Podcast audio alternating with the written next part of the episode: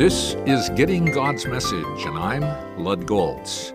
We have been looking at Isaiah fifty-eight to find out what God is really looking for when we fast.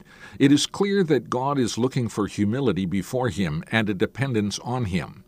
We saw that Isaiah castigated the Israelites for thinking that going through the ritual of fasting, they would impress God and fulfill their religious obligation before Him. Then he shares what God is really looking for when someone fasts. What he says is fascinating. Listen to Isaiah fifty-eight, six and seven.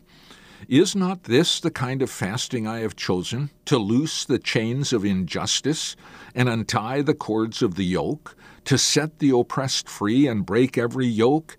Is it not to share your food with the hungry and to provide the poor wanderer with shelter?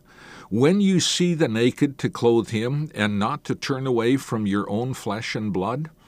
What God is looking for is a life of compassion for the hurting and underprivileged. He wants us to live righteously in all our dealings with others. If in our caring for others we find ourselves not able to do what we want to do, then seeking God by fasting is authentic. God delights in our desire to have Him show Himself adequate in our behalf.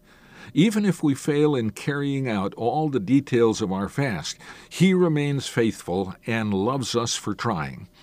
Paul put it this way in Second Timothy two thirteen, "If we are faithless, He will remain faithful, for He cannot disown Himself." Fasting is a way for us to admit our weakness and total dependence on God as we humbly bow before Him, craving Him and His power more than our craving for food and drink.